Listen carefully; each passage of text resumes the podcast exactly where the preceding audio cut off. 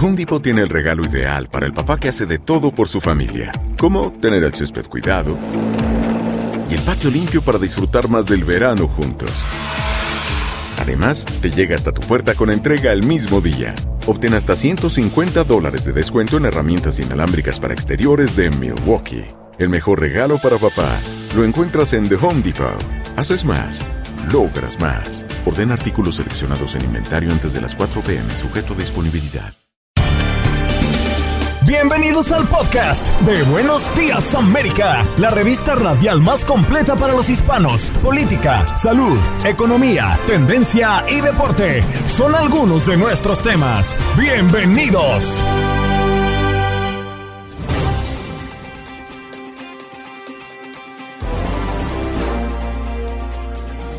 Hoy en Buenos Días América conversamos con Frank Liz, quien es experto en economía global, a propósito de que el presidente Joe Biden anunció sanciones en respuesta a lo que ya considera el principio de la invasión. Lanza medidas que incluyen la prohibición al Estado y el gobierno ruso de acceder a los mercados financieros, en este caso Europa se une, y un embargo comercial a las dos regiones separatistas. ¿Qué impacto puede tener esto para nuestros bolsillos pensando en el petróleo.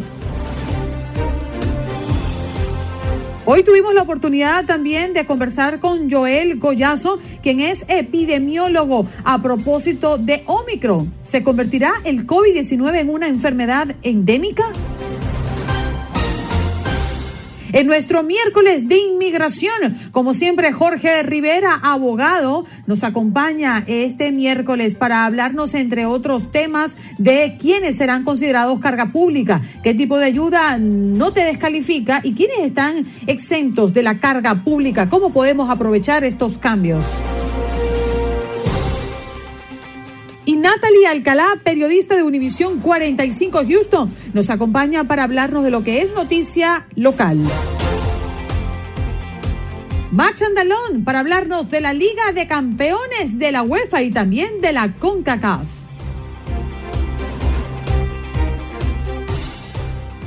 Nos vamos de inmediato con Frank Liz. Él es experto en economía global para hablar de las sanciones impuestas a Rusia a propósito de todo este conflicto Rusia-Ucrania. Muy buenos días, ¿cómo estás, Frank? Gracias por estar esta mañana con nosotros. Muy buenos días, ¿cómo están ustedes? Bien, ansioso por saber qué significa o qué repercusión pueden tener estas sanciones. Ya la Unión Europea y Estados Unidos inclusive han dicho y lo han eh, manifestado este día martes los primeros golpes políticos y económicos a Rusia como represalia por la decisión del presidente Vladimir Putin de reconocer la independencia de una parte de Ucrania. ¿Esto se traduce en qué, Frank? Bueno, se traduce en muchas, muchas cosas, como implicaciones políticas y, implicaciones económicas. Desde el punto de vista de economía, si la historia no puede servir de algo, podemos utilizar la guerra de Kuwait y la guerra de Irak, que nos puede indicar a nosotros qué va a ocurrir. Además, tenemos que pensar la implicación económica que tiene para especialmente Europa y también para nosotros la importación de granos y importación de maíz, que viene mucho de esa área. Pero hablemos por primera parte de lo que podría implicar para el costo de la gasolina, que implica el costo en casi todas las cosas que nosotros usamos, que comemos, los precios en los supermercados, etcétera, ¿no? Entonces, si la historia nos dice algo, nos dice que cuando hubo la guerra de Kuwait y la guerra también de Irak, lo que ocurrió es que poco después, cuando la gente comienza a entender la implicación que esto ocurre, el precio de la gasolina se disparó a precios increíbles. En el 2008 la gasolina llegó hasta 100, a 1,49. Ah, el precio de la gasolina ha sido aumentado como resultado de la guerra y naturalmente lo bueno de eso es que eso no, no duró mucho tiempo, aproximadamente seis meses pero las implicaciones económicas en términos de costos, pues se mantiene por mucho más tiempo. Entonces, podremos esperar un alto costo en el precio de la gasolina. o sea que ya está alto y lo podemos esperar mucho más. O sea que vamos a pagar más, Frank, por la gasolina. Vamos a pagar mucho más dinero por el costo de la gasolina. ¿okay? Quiere decir que eso va a aumentar la transportación de bienes y servicios, bueno, servicios, uh, de bienes como por ejemplo el maíz, uh, los, la transportación de de comida a los supermercados, uh, todos los costos se van a aumentar, ¿no? La ropa para las tiendas, etcétera, ¿no? O sea que todos los costos aumentarán y eso va a tener una implicación para el consumidor que ya tiene un gran problema porque los costos han aumentado tanto en tantos bienes. Tú vas al supermercado hoy y va a pagar muchísimo más que lo que pagaba un año, dos años atrás, ¿no? Y esto, naturalmente, piensa lo siguiente, lo que va a pasar en Europa, ¿no? Y que eso nos va a afectar a nosotros, ¿no? Europa es nuestro partner y ya tú sabes lo que eso va a implicar, ¿no? Uh, el maíz, por ejemplo, nosotros sabemos que Ucrania produce y exporta una tercera parte del maíz del mundo. También exportan el, también una cuarta parte de todo el trigo del mundo. O sea que va, eso va a implicar grandes costos en, en los supermercados porque el maíz y el trigo es utilizado para muchísimos productos, ¿no? No se dan quizás cuenta, pero la implicación de esos costos son increíbles. Ahora, Europa, nuestro uh también tendrá grandes implicaciones, porque en Europa se reciben la gran parte del, de los combustibles vienen de Rusia.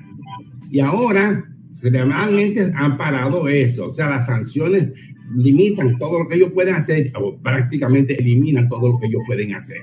Entonces, que eso... Pero, pero fíjate, fíjate que yo tengo una inquietud porque Rusia lleva y es una pregunta que te quiero hacer. Rusia lleva años preparándose para este momento, si tomamos en cuenta en 2014, cuando las tropas de Vladimir Putin entraron en Crimea, anexando parte de Ucrania, una primera ronda de sanciones internacionales cayó sobre el Kremlin justamente, y eso lo dejó, dejó a Moscú una lección importante. Desde entonces, Putin ha desarrollado mejores mecanismos de defensa. ¿Tú crees que ya en estas alturas, Rusia llevando años preparándose para este momento, ¿cómo impacta a Rusia estas sanciones o las que puedan estar por venir? Porque pareciera que vienen más. Sí, um, hay grandes sanciones que, que, van a implicar a la larga grandes problemas para Rusia, pero ciertamente estamos en el ciclo de guerra, ¿no? Que terminará en el 25. Yo predigo una guerra entre el 25 y el 26 con China. Y el gran problema es eso es porque China se está preparando también para invadir a Taiwán, ¿no? Es parte de, yo pienso que es parte de una conspiración mundial donde China y Rusia quieren dominar, hacer cambios sociales y políticos que, globales que van a afectar a todo el mundo, ¿no? Ahora, por lo tanto, es mucho más. Y tú decías que Rusia se ha estado preparando y ciertamente sabe que Rusia tiene un superávit como resultado del gran aumento que ha habido en el petróleo eso le ha provisto a ellos un superávit, que ellos van a poder mantenerse y soportar la guerra por mucho más tiempo. Y así que esa es una dificultad que tiene, que aunque el pueblo ruso está teniendo grandes problemas, Putin lo ve en función de lo que significa en la balanza de pagos. Entonces, ellos pueden soportar la guerra por tiempo, pero no indefinitivamente, sobre todo que hay dos sanciones que son cruciales, como la sanción del SWIFT, por ejemplo, que hacen básicamente ellos no puedan trasladar dinero de banco a banco, porque SWIFT básicamente controla la transferencia de bancos a banco. Por lo tanto, eso será un gran problema para Rusia. Y yo no creo que Putin previó ese aspecto. ¿No? También los dos principales bancos de Rusia que bueno, básicamente Putin es el dueño y sus socios.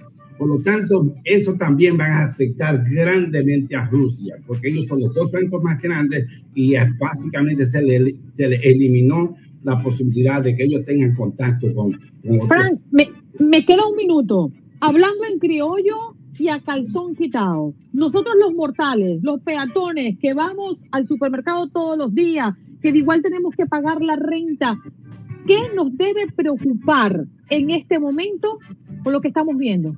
El gran aumento en los precios de, los servicios, de los bienes que vamos a tener en general. todo va a aumentar, pero ya todo ha aumentado. Tendremos inflación bien grande. También el Banco Central de los Estados Unidos ha cometido una serie de errores, aumentando los intereses en lugares que no debió de aumentarlo. Por lo tanto, ellos han, cometido errores que nos van a, también a pagar. Por eso nosotros vamos a tener muchísimo más inflación ahora mismo. Y ustedes van a ver cómo la inflación seguirá subiendo, que ya la, ya la podemos ver, lo estamos viendo en el supermercado. Los, van, los intereses van a seguir subiendo, eso va a afectar todos los costos esos costos de las empresas tienen que ser transferidos a la gente y el costo de los servicios y los bienes van a aumentar inmensamente. Por lo tanto, nosotros lo vamos a sufrir en la pompa y lo vamos a sufrir en el supermercado y en todos los aspectos. Claro, porque el aumento del petróleo, por ejemplo, uno de los tantos recursos, eh, no se traduce solamente en pagar la gasolina más cara, sino en todo lo que involucra el traslado, eh, la comercialización y tener los servicios y el producto en nuestra casa. Allí también viene la inflación. Gracias, Fran, por estar con nosotros esta mañana. Gracias a ustedes, fue un placer para mí. Seguro, muchas gracias, Frank Liz. Él es experto en economía global, nos acompañó en la mañana del día de hoy, bueno, respondiendo a muchas preguntas. ¿Cómo se ha preparado Rusia para hacer frente a las sanciones de Occidente y qué impacto real pueden tener en su economía y el impacto para la nuestra, que es lo más importante. Ya regresamos.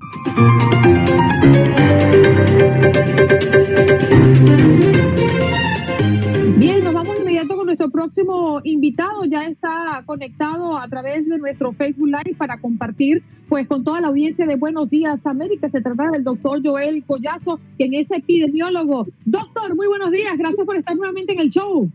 Buenos días. Gracias a ustedes por la invitación. Doctor, estamos ansiosos de salir de la pandemia. Se tiene a la vista um, algunas medidas que posiblemente se pongan en práctica y entren en vigencia tan pronto como en los próximos días. Pero la diferencia de vivir en una pandemia o en una endemia, y esto si usted lo ve cerca, ¿qué opina? Bueno, la, la, pandemia es lo que estamos viviendo, creo que eh, no, hace falta muchas palabras para definirla, pero es básicamente eh, casos eh, superiores a lo esperado en varios países, en una región extendida en el mundo. Obviamente a esto se le puede asociar los efectos de mortalidad, etcétera, que los hemos visto también acá. No necesariamente. Lo importante es la Cantidad de casos en un área geográfica muy extensa, en este caso el mundo o varios países. La endemia es eh, la cantidad de casos esperados de una enfermedad o de una condición en un área geográfica delimitada. Podemos hablar de enfermedades que aún siguen siendo eh, una preocupación a nivel mundial, pero que realmente son endémicas en ciertas regiones del planeta, ¿verdad? Entonces, ¿hasta qué punto estamos cerca? Bueno, estamos viendo una tendencia, y a mí me gusta hablarlo de esta manera, tendencia. En epidemiología muchas veces es muy difícil poder hablar de lo que va a hacer, o sea, de, de ser matemáticamente exactos. Podemos utilizar la matemática para modelar y basado en lo que está ocurriendo podemos establecer tendencias. ¿Qué pasa? Estamos viendo ya eh, cosas que al principio estábamos esperando. Bueno, el virus muta, sí. Muta como los otros coronavirus, no exactamente. Hemos visto una tendencia diferente en este virus.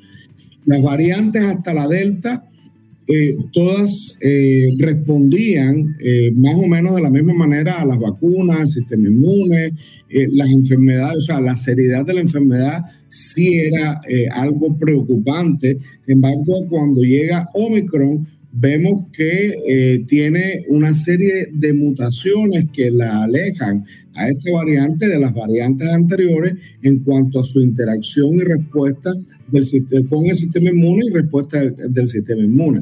Por lo tanto, ya estamos viendo diferencias.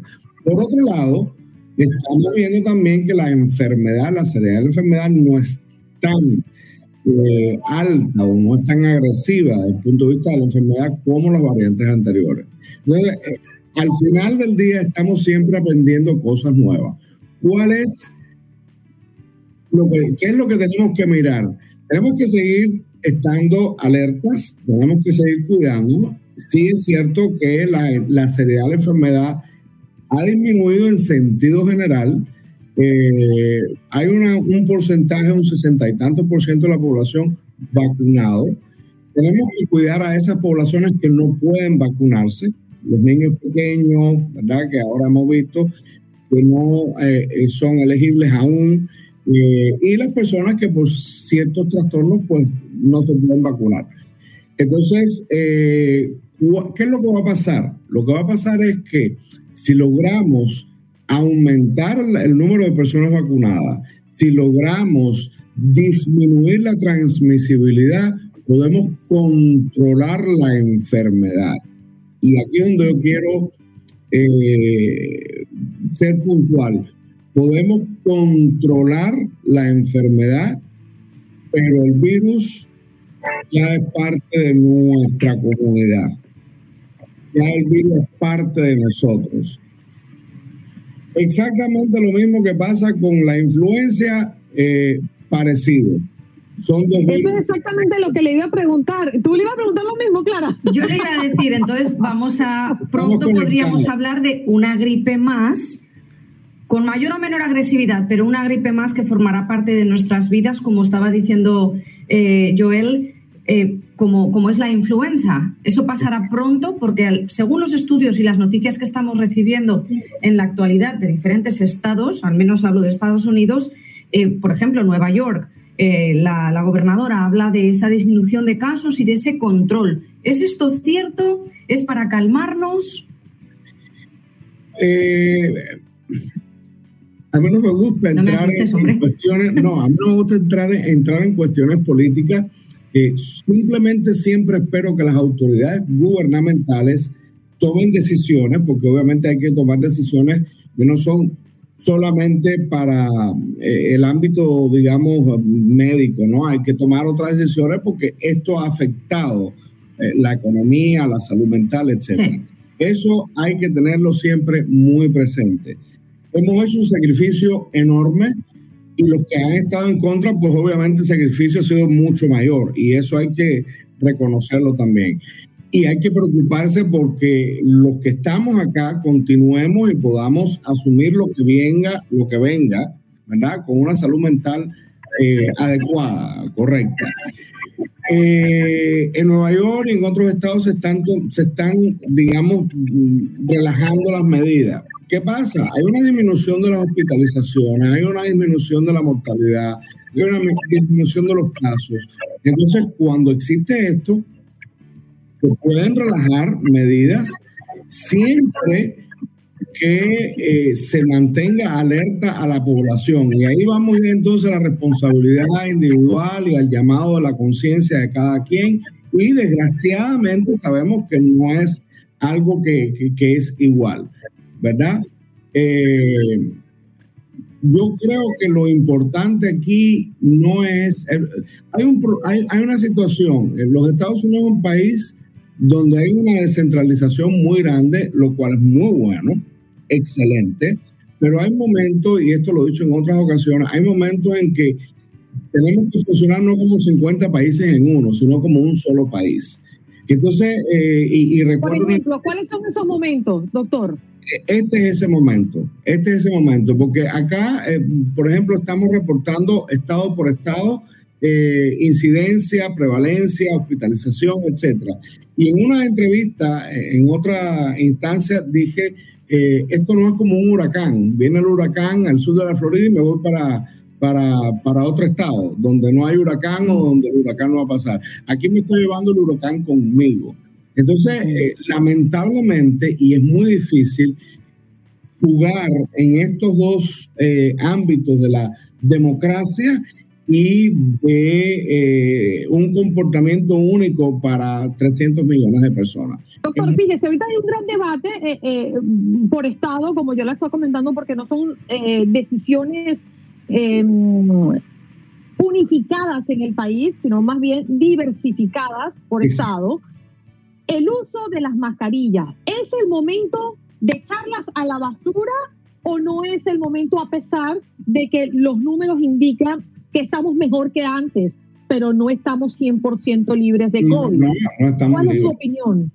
No, eh, yo no creo que sea el momento de dejarlas eh, absolutamente. Hay instancias en las que podemos dejar de usarlas. Por ejemplo, estoy con personas que realmente conozco, que realmente tengo la certeza igual no es al 100%, porque yo puedo hacerme una prueba hoy y a los tres segundos contagiarme. Eso es claro, claro. pero bueno, eh, si yo estoy con personas que yo sé que están negativas, que están vacunadas, eh, yo puedo relajar ciertas medidas. Eh, puedo, por ejemplo, hacer una reunión con personas incluso que no tengo tanta relación en ambientes abiertos hay que tener ya entonces cuidado cuántas personas están, cuántas personas van a asistir, cuán certero estamos de la información sobre la salud de esas personas, que también es algo privado. entonces ahí es donde yo, por precaución, sí debo empezar a utilizar la mascarilla. ¿Por qué? Porque yo no sé, acordémonos que el Omicron, una de sus características es la alta transmisibilidad. Por fortuna, el mismo Omicron no da una enfermedad o no produce una enfermedad tan severa, lo cual no quiere decir que no me pueda mandar al hospital. Eh, eso está claro. Eh, no estamos todavía en el momento y yo creo que no estamos cerca a la vida antes de la pandemia. De cero mascarillas, yo creo que todavía no estamos. Hay que fluctuar, es muy difícil poder establecer lineamientos que la población entera pueda eh, entender. A veces es difícil poder eh, explicar en estas condiciones sí, en estas condiciones no. Y yo usualmente lo que digo a las personas es, si yo conozco con quien estoy, no uso la mascarilla. Si yo no conozco y no tengo certeza de con quién estoy interactuando, pues me pongo la mascarilla. En mi la clase con la mascarilla. Yo la verdad es que la uso mientras más pueda mejor. Entro a cualquier lugar, está abierto o cerrado, yo me siento segura con la mascarilla. Yo no sé si ya es un tema psicológico cuando de repente se me acaban las mascarillas porque mantengo un cerro de mascarillas en mi carro, siento que salí desnuda a la calle. O sea, es un tema también que, que nos ha ocupado Vamos a relajarnos, Andreina. ¿Qué es esto de que te pones nerviosa en el coche? ¿Te, va a tener que medicar? No, no, no, me creas, no me creas. No salgo desnudo a la calle. Doctor, gracias por estar con nosotros esta mañana. Muchas gracias. a ustedes, a ustedes. Él es Joel Collazo, epidemiólogo, y nos acompañó en Buenos Días América de Costa a Costa. Ya regresamos. Recuerde que este programa es suyo.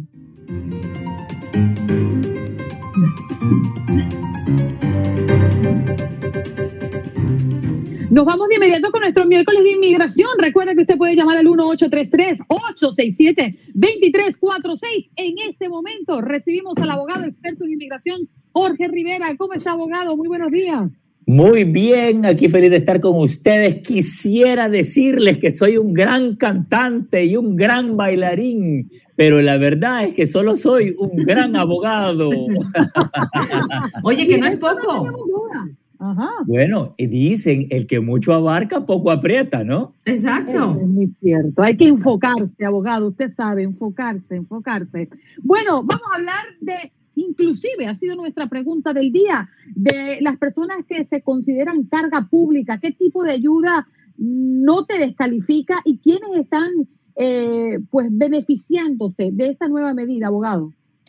Pues fíjate que esta noticia es una reconfirmación de la promesa de la administración del presidente Biden de desmantelar las políticas migratorias del presidente Trump. Y específicamente, fíjense, toda la ayuda que puede recibir nuestra gente sin ser descalificada por, eh, para la residencia, y esto lo reconfirman las regulaciones. Específicamente, eh, la, lo que es la estampilla de comida, conocidos como los food stamps, eh, la ayuda de la vivienda, eh, que es el Plan 8, la ayuda con los gastos médicos, que es el Medicaid, cualquier ayuda con tus hijos de cuidado, daycare, ayuda para los estudios, toda la ayuda indirecta no te descalifica. La única que te descalifica, Andreina y Clara, son las, la ayuda de cash o su equivalente, conocido como el SSI o el TANF, cuando el gobierno te da un cheque. Esa ayuda, si hay que evitarla, eh, si es que te quieres hacer residente.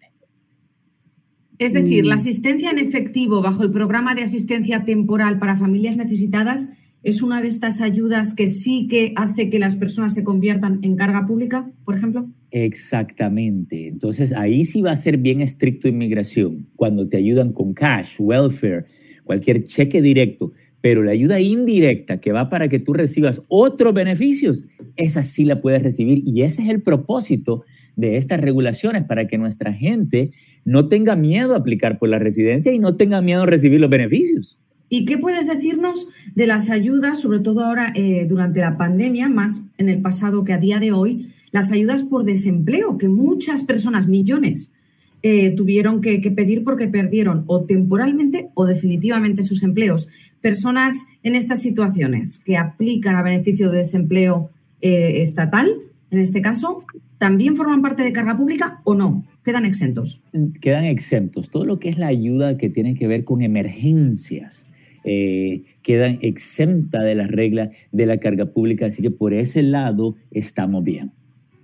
¿Y solo en pandemia o fuera de pandemia también? Perdón, Andreina. Sí, mira, eh, fuera de pandemia ya yo evitaría toda ayuda, pero todo lo que está ligado con algo temporal, de emergencia, eh, que el gobierno instituyó temporalmente, sí podemos recibirlo y no debería descalificarte. Abogado, hay muchas ayudas que se generan estatal.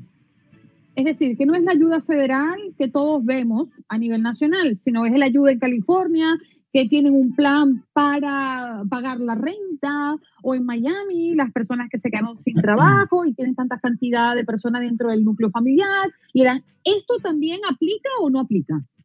Pues fíjate que hay una mención de ayuda estatal, ¿ok? y dice ayuda estatal o territorial o local que sea asistencia de cash. Y, y, mira, porque vamos a hacer un eh, hincapié en este punto. El comunicado oficial que fue publicado en los últimos días de USCIS, el Servicio de Inmigración, solo nos da una lista de cuatro tipos de ayuda específicamente, y dentro de esos cuatro no incluye el desempleo que estaba mencionando Clara. Fíjate, dice el SSI, que es el Supplemental Security Income, que son los cheques o el dinero, eh, Cash Assistance for Income Maintenance, que es, conocido como el TANF, eh, asistencia de cash, ya sea local o estatal, o la institucionalización de largo tiempo. O sea, si tú estás enfermo y vas a estar bajo cuidado eh, de ya por años con el gobierno, ahí sí te descalifican. Pero solo estos cuatro tipos de ayudas te van a descalificar. Nada más te puede descalificar de la residencia. Mm. Recuerden que usted puede llamar al 1-833-867-2346 si quiere hacerle una consulta al abogado Jorge Rivera, que está aquí para servirles a ustedes y lo más importante es que no le va a cobrar un solo centavo. Para nada, porque él es amigo de todos los oyentes de Buenos Días América. A ver, tenemos una pregunta en el chat de Enrique Contreras Estrada. Mi pregunta para el abogado es la siguiente. Hay una incertidumbre de una amistad a que no le llegue la renovación del permiso de trabajo a tiempo. Se le vence en julio. Es bajo la categoría C10. Muchas gracias. Sí, mira, si no le llega a tiempo, entonces eh, puede intentar enseñarle a su empleador el recibo ¿ok? Eh, y preguntarle si lo van a aceptar. Si no lo aceptan, podemos pedir que aceleren eh, ese proceso, se llama un motion to expedite, para que le den el permiso de trabajo más rápido por la posible pérdida de trabajo. Pero hay que documentarlo, por ejemplo, que él es el único sostén de la familia, que tiene hijos, que tiene esposa. Hay que explicar el por qué eh, esta es una situación llamada. de emergencia, porque si no le renuevan más rápido el permiso de trabajo. Bien, tenemos una llamada al 1-833-867-2346. Si mal no escuché, Hermelinda, ¿de dónde nos llamas? De, aquí de Glen Colon Island, Nueva York. Adelante con tu pregunta. Le quiero hacer una pregunta al abogado que mi mamá la pedimos en el 2018. Vino el 8 de julio y pasó toda la pandemia y como fue pedida, no, ha recibido ni un centavito, lo que es de un 5 de, de, los estímulos, no ha recibido nada, es residente legal. Y no ha recibido ni un centavito, lo que es un 5 de, de, de, ninguna ayuda. Entonces, ella se fue a El Salvador, allá está ahorita. ¿Habrá posibilidad de ayudarla? de, recibir algún, algún, alguna cosa? Sí, mira, eh, si estamos hablando de beneficios para ella mientras está en El Salvador, eh, generalmente no se envían los beneficios fuera del país. Eh, los beneficios se tienen que ser recibidos. Ella, ella, lo tiene ganado, tres, tres, tres, años estuvo aquí durante la pandemia y no ha recibido ni un centavito, lo que es un cinco. Yo entiendo 100%, pero eh, te quiero ser completamente sincero, nunca he escuchado de alguien que esté recibiendo beneficios del gobierno mientras están fuera del país. Edwin llamada. Así que eh, si quiere consultar con un abogado que se especializa en beneficios de seguro social, si esos son los beneficios de los cuales están hablando, puede hacerlo, pero quiero, eh, no quiero crearle esperanzas falsas que ella lo va a recibir mientras está fuera del país, ¿ok? Bien, vámonos con Edwin. Adelante, ¿de dónde nos llamas? Buenos días, de West Palm Beach. Gracias. Bien, escuchamos. Adelante, Edwin. Gracias. Yo, gracias, doctor Rivera. Eh, muchas gracias. Yo llegué eh, de vacaciones, eh, tenía vuelo de salida un mes después de mi llegada, pero estando aquí en Estados Unidos pude ver algunos negocios de interés y me he quedado más tiempo. Eh, no sé si he cometido una falta, pero la idea mía es poder encontrar un negocio que me pueda cambiar mi estatus migratorio como para visa de inversionista E2 y no sé si he cometido un error al quedarme más tiempo. No he pasado obviamente de los seis meses, pero sí mi tiquete de regreso ya pasó, ya que fue después de un mes. Y he encontrado negocios, pero son de servicios, como eh, servicio para limpieza de piscinas, servicio para corte de césped, servicios de transporte. No sé si este tipo de servicios y de empresas me puedan servir para esta visa de inversionista. Muchas gracias. Sí, definitivamente. Empresas de servicios le pueden servir. Lo que inmigración quiere ver para una visa de inversionista E2, que es la mejor porque es la más flexible y la más fácil para calificar, es actividad, es movimiento. Si es algo de servicios, tendrías que tener empleados para eh, demostrar de que tú tienes sueldos, que tú están trabajando para ti, que están proveyendo sus servicios, los recibos, eh, los estados de cuenta, todo. Ahora, la clave es que no te me vayas a quedar indocumentado ni un tan solo día. No te puedes pasar de esos seis meses. Vamos a verificar que lo que te dieron fueron seis meses. Puedes entrar al internet eh, y pedir, poner la I-94 eh, del CBP, que es la patrulla fronteriza, y ahí te puede, puedes imprimir la cantidad de tiempo que te dio inmigración para verificar que son los seis meses y tomemos acción antes de esos seis meses, ¿ok? A ver, Marcos, adelante, ¿de dónde nos llamas? ¿Y tu pregunta? Sí, te llamo desde Brooklyn, New York. Bien. Eh, mi pregunta para el abogado es, yo vine a los, a los Estados Unidos, a Nueva York, en, en el 1994, noviembre 2, legalmente, pero este en el trayecto del viaje, en el transcurso del viaje, me casé y me están acusando que eso es fraude. Eh, y ahora me, están revocando la residencia de nuevo, hace 27 años. Wow, este es un caso fuertísimo, Andreina, Clara, eh, porque si le están revocando la residencia, quiere decir que lo quieren deportar. Entonces, mira, ¿Tú tienes una carta de revocación del servicio de inmigración? Todavía no. Pues me dijeron que esperara una carta que tiene que ver un juez de inmigración. ¿Quién te dijo a ti que te estaban revocando la residencia si no has recibido un papel de una llamada telefónica? quién te lo dijo? Eh, bueno, yo, yo fui a una, entrevista eh, de nuevo a, eh, con inmigración y me dijeron que era inadmisible la residencia mía. Y mira, yo estoy hasta deshabilitado un accidente que tuve. Yo tuve de problemas. Y entonces, no sé cómo solucionar todo. Mira, rápidamente, déjame decirte, aquí la clave es que con inmigración, las palabras se las lleva el viento, lo que manda es el papel, ¿ok? El oficial te puede haber dicho cualquier cosa, quizás, quién sabe, eh, no estuvo contento el oficial en la entrevista, te amenazó, te intimidó, pero lo que manda es lo que nos va a decir inmigración por escrito, ¿ok? Porque Abogado. Dime. Eh, me quedan 20 segundos. ¿Dónde podemos ubicarlo? Me pueden llamar al 888-578-2276. Esta se la digo cantando. 888-578-2276. Eso está bailadito. Ya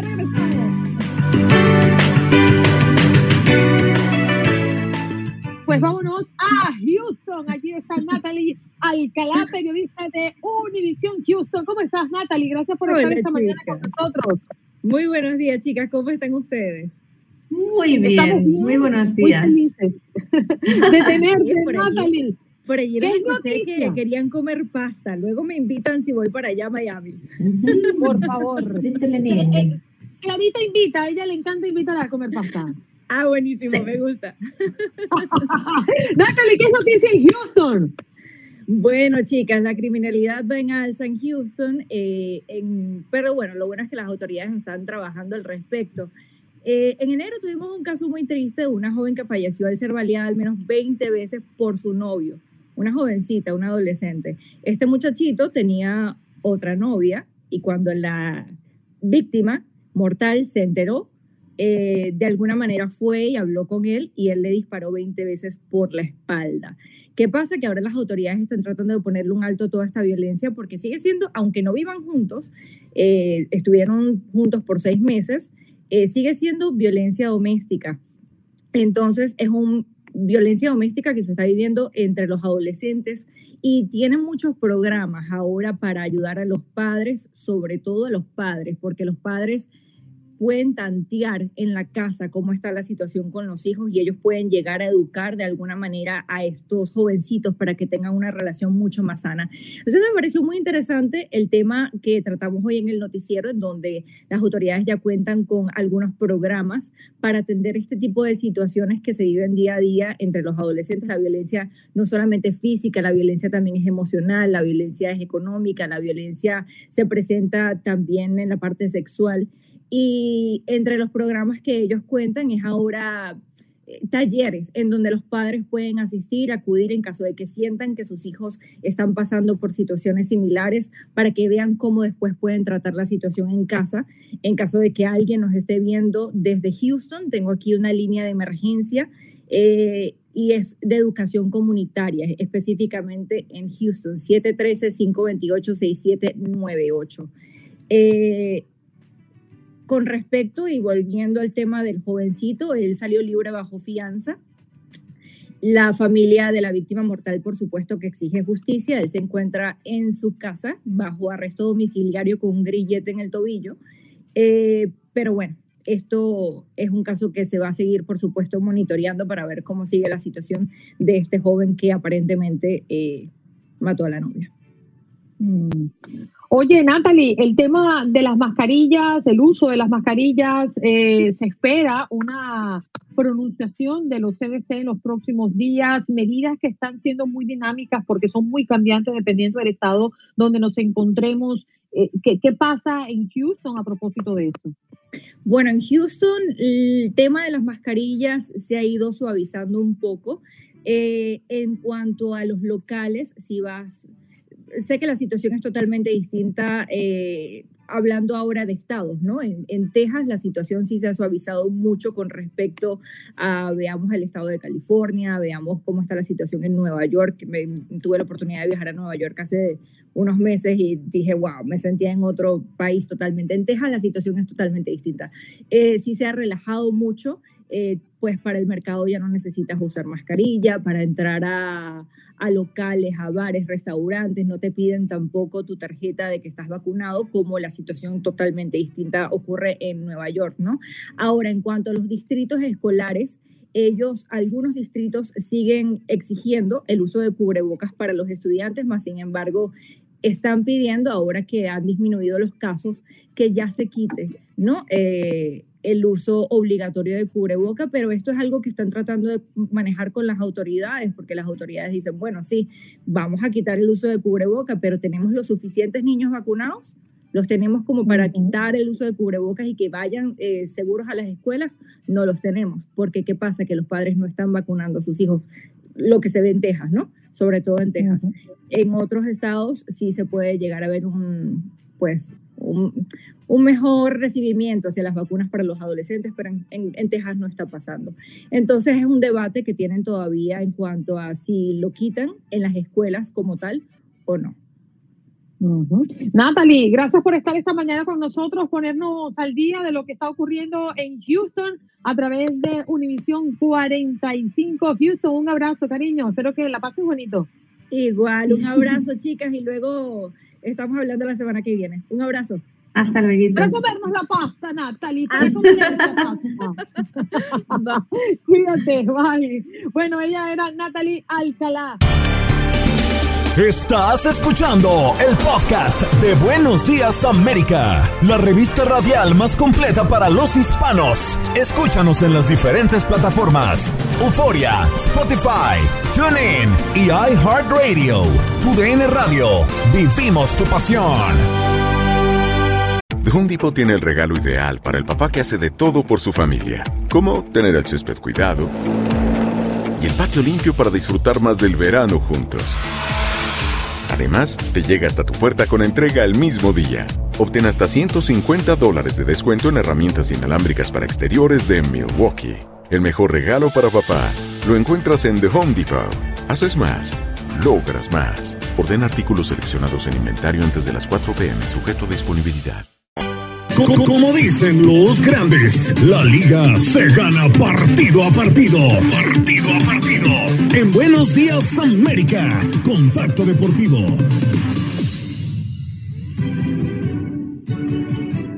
Ándale, que suene la Champions, porque estamos en ida de octavos de final, al menos esa ronda se estará terminando el día de hoy.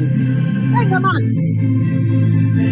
¿Qué tal compañeros de Buenos Días América? Como siempre, un placer estar de, estar de nueva cuenta en eh, este espacio. Sí, suena música, diría por ahí, música celestial. La UEFA Champions League está de regreso a través de TUDN Radio. Ayer tuvimos dos partidos, eh, tanto a través de TUDN Radio como de TUDN Extra, a través de la aplicación de Euforia.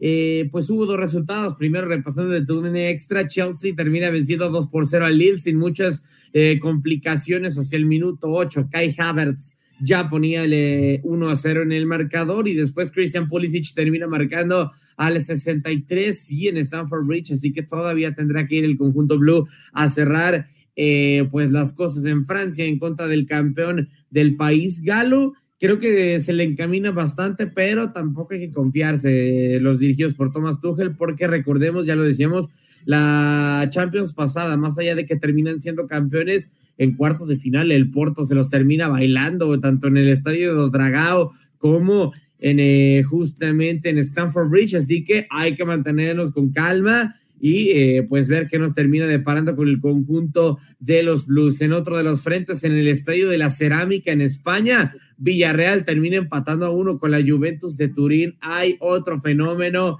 apuntando para ser uno de los mejores futbolistas del mundo en los próximos años. Y su nombre es Dusan Blajovic, el futbolista que menos tardó en anotar gol después de su debut eh, en UEFA Champions League para la Juventus en la historia. 33 segundos solamente o 36, ya dependiendo de cómo ya, ya dependiendo sí, de cómo. dicen 33, otros 34, otros 36, pero, o sea, en el, en el marco de los 30, vaya, qué hombre que no pierde tiempo. Sí, sí, sí, efectivamente, lo hablábamos en transmisión, tanto Diego Peña como Ramón Morales y un servidor que estaba de productor. Creo que podría estar al nivel de Arling Holland, ya con Kylian Mbappé son diferentes posiciones, pero lo de Dusan Blajovic es muy, muy bueno. Creo que Erling Holland tiene un poco más de olfato goleador, pero lo que te puede hacer como poste también el serbio es bastante meritorio y creo que no sé si, si Holland te lo puede dar, pero les decía, eh, un golazo por completo de Dusan Blajovic recibe un eh, centro proveniente de la primera mitad de la cancha, recibe hacia la media luna con el pecho, recepción dirigida hacia su izquierda, saca el disparo de volea a segundo poste y termina marcando un auténtico golazo. Parecía que la Juventus tenía todo servido para golear en el de la cerámica, pero no termina pasando así. De todos los dos equipos le ponen paños fríos al partido y así se fueron hacia el medio tiempo. Después, hacia el minuto 66, Dani Parejo termina por marcar el uno por uno y así se quedan las cosas. Después un partido en el que se dedicaron a gestionar el juego, a tratar de que las cosas se terminen así, no perder más ventaja. Entonces, eh, pues simplemente terminó uno por uno los resultados de ayer. Ya les decía, Villarreal contra Juventus y Chelsea contra Lille, 2 por 0. ¿Mande? Max, y lo que se viene el día de hoy, ¿no? El Manchester sí. ante el Atlético, el único enfrentamiento entre estos pesos pesados eh, se produjo en la Recopa de Europa en el año 91-92, en esa temporada, y el equipo de Alex Ferguson no se recuperó tras perder el partido de ida 3 a 0 ante el Madrid, el Atlético. Bueno, ¿qué se espera? Hoy la realidad será diferente. ¿Cómo vienen parados estos dos clubes para enfrentar esta ida de los octavos? Si bien es cierto, dices Andreina, no hay muchos, eh, ¿cómo decirlo?, antecedentes entre el Atlético de Madrid y el Manchester United. Creo que lo que más levanta el morbo para esta eliminatoria no es tanto el antecedente entre los dos equipos, sino entre el Atlético de Madrid y Cristiano Ronaldo, porque ya prácticamente está cada vez más acostumbrado CR7 a marcar y marcar y marcar en contra del Atlético de Madrid. Eh, se iba 2 por 0 en el, cuando jugaba con la Juventus de Turín en una eliminatoria el Atlético de Madrid en la ida, bueno, pues Cristiano terminaba marcando triplete en la vuelta y eliminando al conjunto colchonero. Entonces, eso es yo creo lo que llama más eh, la atención, el que CR7 se vuelve a encontrar con el Cholo, con el Atlético de Madrid y dependerá en gran medida de cómo terminen llegando los dos equipos. Yo lo decía en, eh, en el fútbol de las estrellas, si diera o si fuera, estuviera cualquier otro futbolista del mismo nivel que Cristiano Ronaldo, pero con otra playera y que no se llame Cristiano Ronaldo, creo que tendría capacidad el eh, Atlético de Madrid para sacar esta eliminatoria, pero pues suele pesarle bastante el nombre de CR7 para el momento de jugar eliminatorios de Champions League. También hay que tomarse otra cosa, hay que tomar otra cosa en cuenta, cómo llega anímicamente la plantilla del Manchester United. Ya lo decíamos y se ventilaba mucho en la prensa que no están en el mejor momento anímico, que Cristiano Ronaldo y Bruno Fernández no estaban tan de acuerdo con el rendimiento del resto de la plantilla y que ha sido un problema de verdad que el tema de la capitanía de Harry Maguire, porque para muchos, incluyéndome, no es un jugador a la altura del Manchester United y todavía que tengas a Cristiano Ronaldo, a Paul Pogba, a Bruno Fernández, a David De Gea, a, futbolistas con muchos mejores eh, carteles o con muchas mejores eh, argumentos para ser capitán del Manchester United, termines eligiendo a Harry Maguire. En otro de los eh, pues resultados, mejor dicho, en otro de los partidos y de los cruces de hoy, Benfica se enfrenta al Ajax en, también en los últimos dos duelos de ida de los octavos de final. aquí creo que puede salir el caballo negro. Benfica, si bien puede competirte. Creo que lo del Ajax en esta Champions League es brutal, simplemente. Eh, el, uno de los tres equipos que ganaron sus duelos, eh, absolutamente todos de fase de grupos, 18 de 18 puntos, están cada vez más embalados, siguen con elementos que ya tienen tiempo ahí, como, como Dusan Taldich, Nicolás Tagliafico, pero sabiéndolo reforzar con elementos que llegaron en los últimos años, Ryan Gravenberg, Chetson Álvarez y el mejor futbolista de momento para mí, de los hijos de los dioses, Anthony, lo que hace el brasileño. Muchas veces decía la gente, es que no puede ser que después de que fuera promesa tan interesante David Neres sea banca, pero una vez que entiendes y que ves lo que hace Anthony, entiendes por qué David Neres es banca en el conjunto del Ajax. Es una brutalidad lo del futbolista brasileño, hablando en esta ocasión de Anthony, porque los dos son brasileños, así que nos esperan dos muy buenos partidos, Atlético de Madrid contra Manchester United por TUDN Radio y por Euforia y TUDN Extra, Benfica contra Ajax, para que esté al pendiente de nuestras plataformas. Que decía que no quiero que me moleste porque voy a ver a mi Cristi, a mi Cristiano Ronaldo, pero vamos a hablar de otra Liga de Campeones y es la CONCACAF con victoria para León, mi querido Max. Sí, victoria para León, partido que lo decíamos a través de las diferentes frecuencias de tu DN Radio, sobre todo en Misión Centroamérica, que era de trámite, no tanto por eh, lo que te pueda dar o no el Guastatoya, sino porque pues ya había ganado la ida el conjunto de la Fiera 2 por 0 de visitante, entonces simplemente tendría que, que pues encaminar un poco más, quizá marcar un gol eh, de precaución y así lo termina haciendo. Termina por eh, jugar con varios, este, con varios suplentes, el conjunto dirigido por Ariel Holland, Gil Burón, Villa Domínguez, eh, dentro de algunos de los que jugaron. También Santiago Ormeño termina siendo titular en esa, en esa punta, no juega Víctor Dávila, o por lo menos de, no lo termina haciendo como titular, si entra de cambio. Y, les decía, creo que un partido que sin muchas complicaciones termina llevándose el, eh, León y pues eh, ya está en los cuartos de final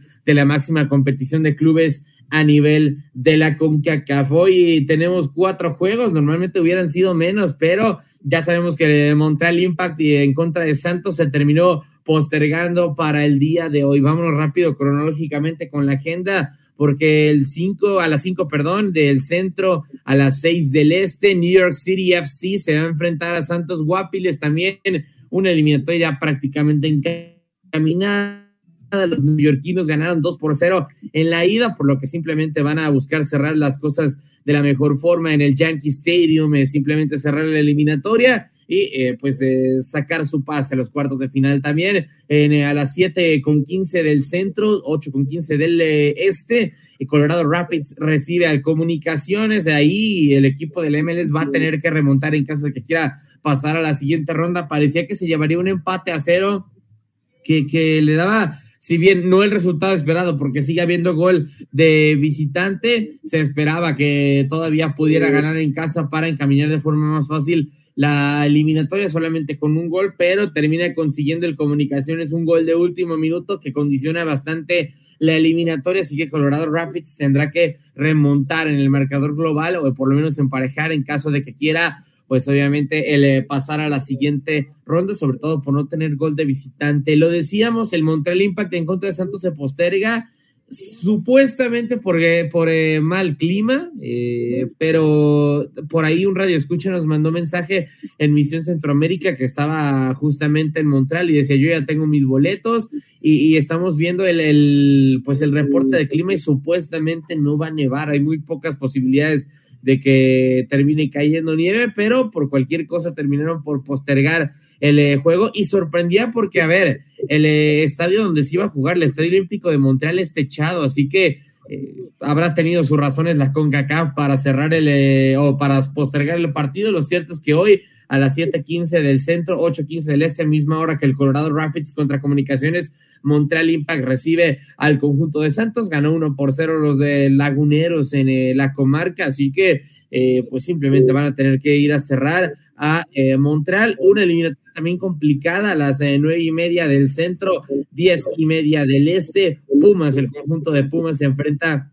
al Prisa 2 a 2 quedó la ida, parecía que Pumas la podía encaminar para quedar 2 a 0, pero después dos situaciones, un error de Talavera y también por ahí, eh, pues situaciones desafortunadas para Pumas, terminan por encaminarle el partido al Zaprisa, 2 a 2 quedan en la ida y tendrán que jugar la vuelta en el Estadio Olímpico Universitario a ver quién termina pasando. También mañana se juega el Cruz Azul contra Forge y el Seattle Sanders contra Motagua. Esto es información de CONCACAF Champions League, así que ya saben que es a través de la frecuencia de TUDN Radio que tenemos fútbol para aventar, tenemos Champions League de UEFA y después, una horita después, en cuanto se acabe la Champions, tenemos la CONCACAF Champions League. Así que por fútbol no paramos en TUDN Radio.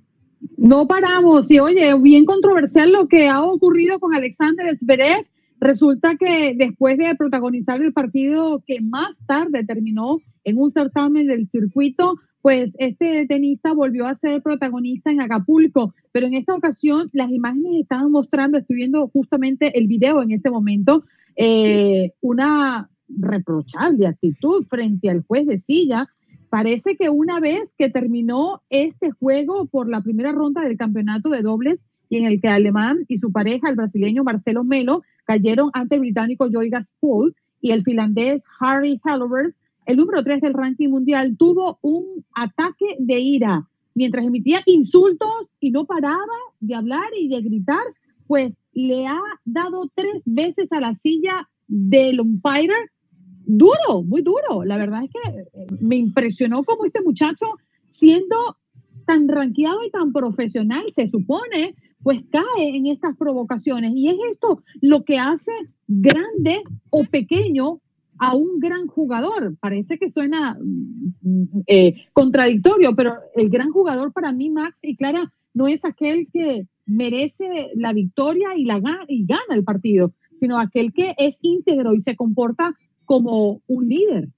Sí, de acuerdo. Incluso ya Alexander Zverev eh, pues eh, descalificado del abierto mexicano de tenis. Creo que si bien es cierto, es un gran eh, tenista y tiene grandes cualidades el alemán, Creo que por ahí a veces le ha faltado un poco en cuanto a mentalidad, en mantener la compostura, no solamente en cuanto a eh, quizá recurrir a violencia extrema o, recurrir a este tipo de medidas, sino que creo que también en muchos momentos apremiantes en el US Open, en los Grand Slams, sí le termina costando bastante al tenista alemán. Así que, pues, creo que tienen toda la razón las autoridades de el abierto mexicano de tenis, es conducta antideportiva, tiene que ser suspendido o mejor dicho, tiene que ser descalificado del torneo y pues eh, es que me considero, eh, mejor dicho, considero justo esta, esta sanción para Alexander Zverev. Definitivo, hay que aplicar todo el peso de la ley de la regla, porque si no esto se vuelve un bochinche. Gracias Max por estar con nosotros esta mañana. Hasta luego, ya saben, como siempre, un placer. Gracias por acompañarnos en nuestro podcast. Buenos días América. Y recuerda que también puedes seguirnos en nuestras redes sociales. Buenos días AM en Facebook y en Instagram. Arroba Buenos días América. AM. Nos escuchamos en la próxima. The Home Depot tiene el regalo ideal para el papá que hace de todo por su familia. Como tener el césped cuidado y el patio limpio para disfrutar más del verano juntos. Además, te llega hasta tu puerta con entrega el mismo día. Obtén hasta 150 dólares de descuento en herramientas inalámbricas para exteriores de Milwaukee. El mejor regalo para papá lo encuentras en The Home Depot. Haces más, logras más. Orden artículos seleccionados en inventario antes de las 4 pm, sujeto a disponibilidad.